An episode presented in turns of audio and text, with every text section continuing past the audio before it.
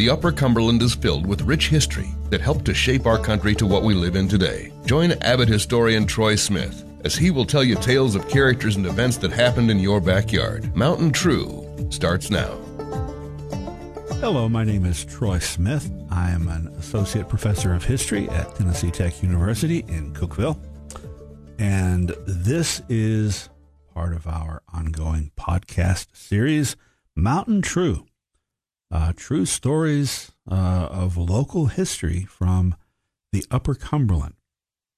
And today, I'm going to share uh, a, uh, a story with you that um, initially may not seem like it fits in because a good deal of it takes place in Texas. It starts in Texas, and then we'll come to Tennessee to show how it all ties together, which is actually the opposite of, of how things went historically. Things started in Tennessee and ended in Texas. I used to, uh, when I was a young man, I lived in a dorm in Brooklyn. I had three Texas roommates, and uh, they were always bragging about how Texas was the best of everything. And I had to point out to them, being a Tennessean, that uh, Texas is basically a branch office of Tennessee. That if it weren't for, you know, Sam Houston, Davy Crockett, and on and on. Where would they be?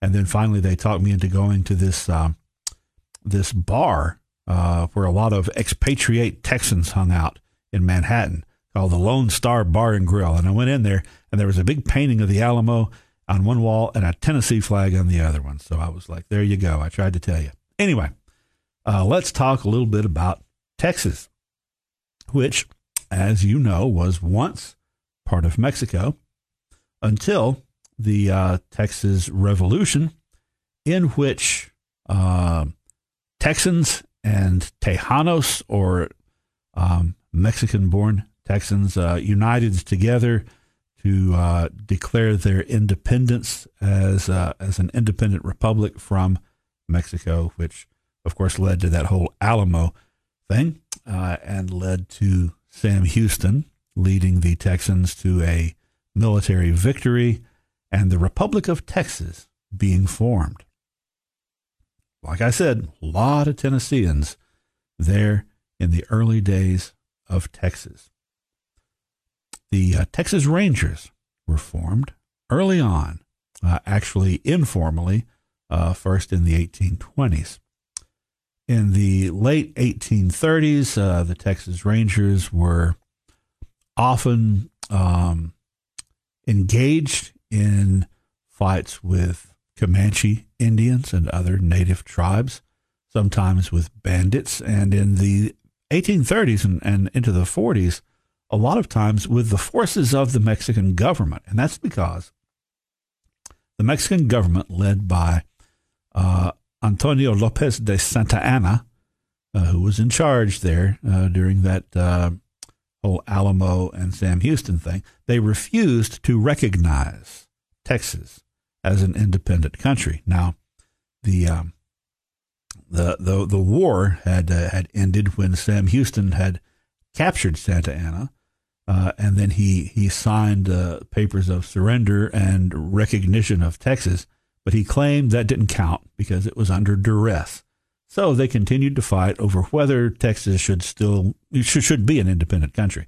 Not large scale war, but skirmishes uh, were happening continually, especially in an area called the Nueces Strip, uh, and that's that's because the government of Mexico said that even if there was a Texas, their southern border would be the Nueces River, not the Rio Grande, as Texas claimed, which was many miles to the south. So this area between those two rivers was contested um, and actually would remain contested for several years, which was what would lead to the Mexican American War, which started in 1846.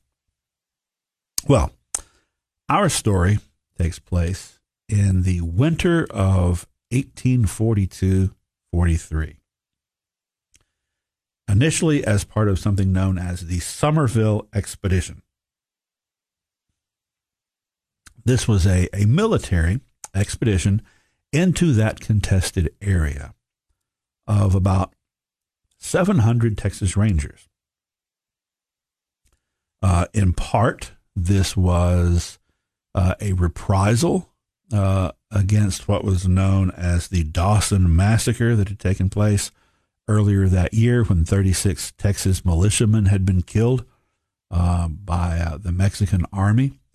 But also, in part, it was kind of uh, an opportunistic adventure uh, and a desire to uh, gain materially from from appropriating uh, other other areas. Now, there had been another such expedition, the Santa Fe expedition, in which some Texas uh, military had tried to seize Santa Fe from the Mexicans unsuccessfully. So this is also kind of similar to that. Uh, there was some fighting near uh, Laredo, uh, and ultimately, the uh, uh, Somervell, the commander of the expedition, declared it finished and ordered everyone to disband and head back home. However, there were five companies of rangers who whose captains decided not to go back home, but to press further. Uh, essentially, uh, you had a group of about 300 Texas Rangers who, kind of on their own, decided to invade Mexico, which, you know, uh, depending on how you look at it, might or might not be uh, a good thing to do. I mean, most people would say not. They thought it was a good idea at the time, but turns out there's a lot of Mexican people in Mexico. Uh, so this was not very successful at all with these 300 Texas Rangers. They were surrounded. Uh, there was a bloody battle. Many of them were killed. Eventually, roughly 160 of them were taken prisoner. Uh, taken prisoner and marched down to Mexico City, where the uh, the leader of the uh, Mexican country, Santa Anna, was going to decide their fate, um, looking and uh, having sort of a dim view of invasions like that. Well, one of the uh, Texas Rangers that was involved was named William Wallace. He was from Virginia originally, uh, better known by his nickname Bigfoot Wallace, who was one of the most colorful, legendary of the Texas Rangers. Uh, one of the others, one of the captains, one of the five captains, is what brings this to the Upper Cumberland.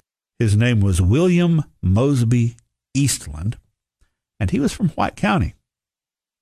Uh, he was the son of Thomas and Nancy Eastland. Thomas Eastland, the father, was uh, an Englishman who had moved to the United States, uh, lived in Kentucky, uh, his wife, Nancy Mosby, um, may have been related to the uh, Mosby who was a general in the Civil War. I really don't know. I need to look into that. I'm curious now.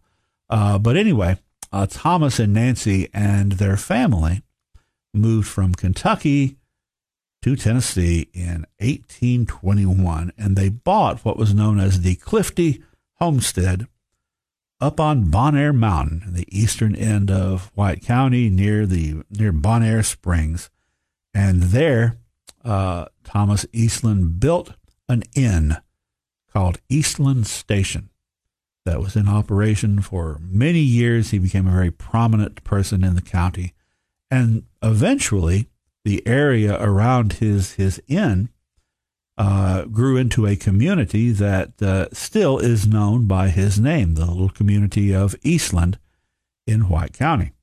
Uh, William Mosby Eastland, being his son, uh, moved to Texas in 1835, just before the uh, the war broke out, the war for independence. Then later he became a Texas Ranger. So that is the the White County connection to what is known as the Mier expedition. It broke off from the Somervell expedition and headed south into Mexico. Mier was the name of the uh, the city where the Mexicans eventually uh, surrounded and defeated them. So then, the question is, what's going to happen to Captain Eastland of White County uh, and all these other Texas Rangers, including the very famous Bigfoot Wallace? Well, Santa Anna uh, wanted to just kill them all. Uh, that had often been his answer to things. uh, when he had attacked the Alamo. Remember, there had been uh, an order to take no prisoners, uh, and there was uh, there were other incidents during that war for independence where he had done the same thing. However, his advisors warned him against this course because it would not look good internationally. It would cause them diplomatic problems, just as their behavior during that previous war had done. So essentially, they told Santa Anna it is really not a good idea just to kill 160 people. So he decided to compromise uh, and to uh, to decimate them, literally. He he ruled that one tenth of them were to be executed. The ones to be executed were to be chosen at random. So all the prisoners were were brought out into this courtyard, and this large jar full of dried beans was set out on a table. Uh, there were 160, 160 dried beans. 16 of them were black. The others were white. So 10% of the beans are black. Each person, uh, the prisoners had to line up. Each one had to reach in and pull out a bean. If it was a white bean, you got to live.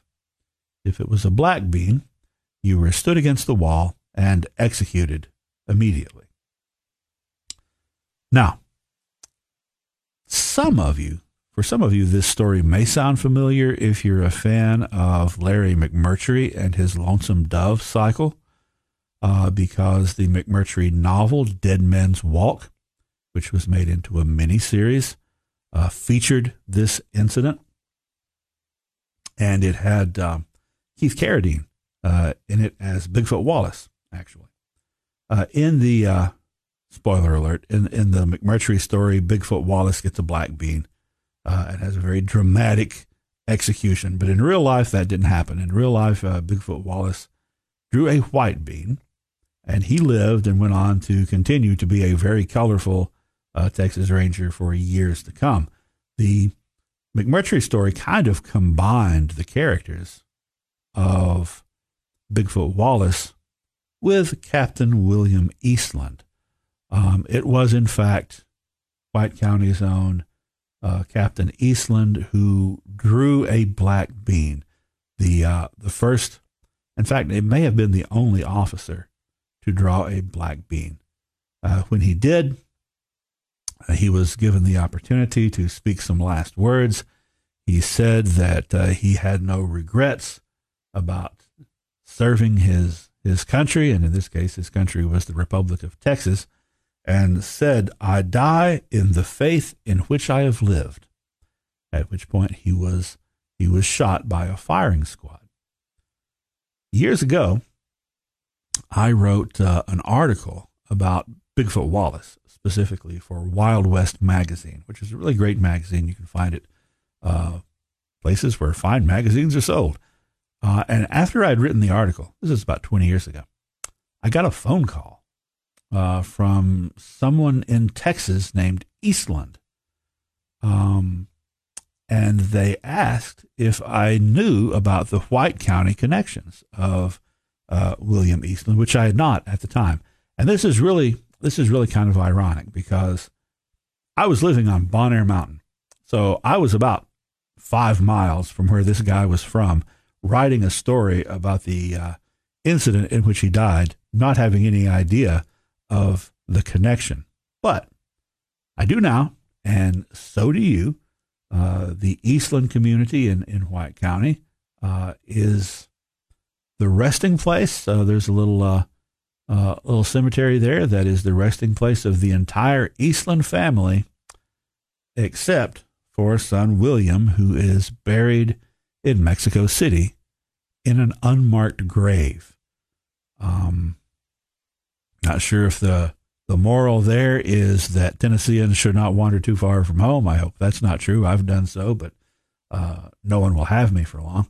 Uh, but a a better takeaway, I think, is the fact that the the tapestry of our local history here in the Upper Cumberland is so rich, and there are so many connections to the national and the international that sort of lead back to the Upper Cumberland. It is really fascinating. It's a fascinating group of stories, and I look forward to sharing more of them with you. I'll see you next time. You've been listening to Mountain True. Download your favorites and keep up with new episodes in the Hinson Oakley Podcast Center.